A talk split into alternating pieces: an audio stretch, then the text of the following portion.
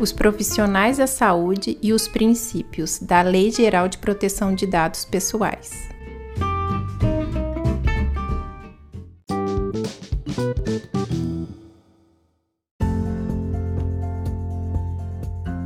Antes de adentrar nos conceitos dos princípios, é importante saber o que é consentimento. O consentimento é uma das bases legais que está prevista no artigo 7, inciso 1 da Lei Geral de Proteção de Dados Pessoais, no qual importa a possibilidade do tratamento de dados pessoais.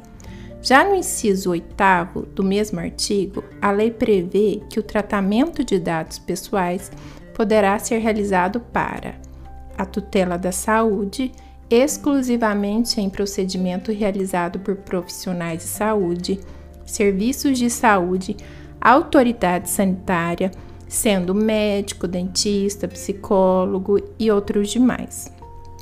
Essa é uma das hipóteses trazidas pela lei que permite o tratamento de dados pessoais sem o consentimento do titular, mas que não afasta a observância dos princípios, que são o princípio da finalidade, que expressa que a coleta de dados é para fins legítimos, sendo informado ao usuário de forma clara a sua finalidade. O princípio da adequação se refere à disponibilização das informações quanto à coleta e ao uso dos dados para o usuário de maneira honesta. O princípio da necessidade é ter em sua disposição e utilizar dados só quando for essencial e apagar quando não haver mais relevância. Princípio do livre acesso significa apresentar ao usuário os dados e como são processados quando for solicitado. Princípio da precisão traz a ideia de assegurar em seu poder dados que sejam precisos e reiteradamente deletar ou atualizar dados eivados de erros. Princípio da transparência.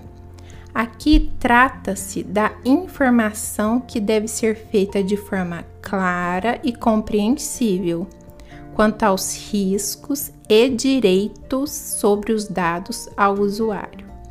Princípio da segurança é ter medidas técnicas e administrativas com o objetivo de proteger os dados contra infortúnios, como por exemplo furto.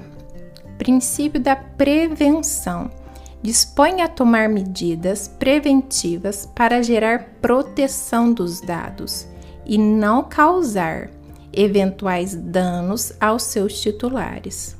Princípio da não discriminação significa não usar dados de forma discriminatória, abusiva ou ilegal. E por último, temos o princípio da responsabilidade.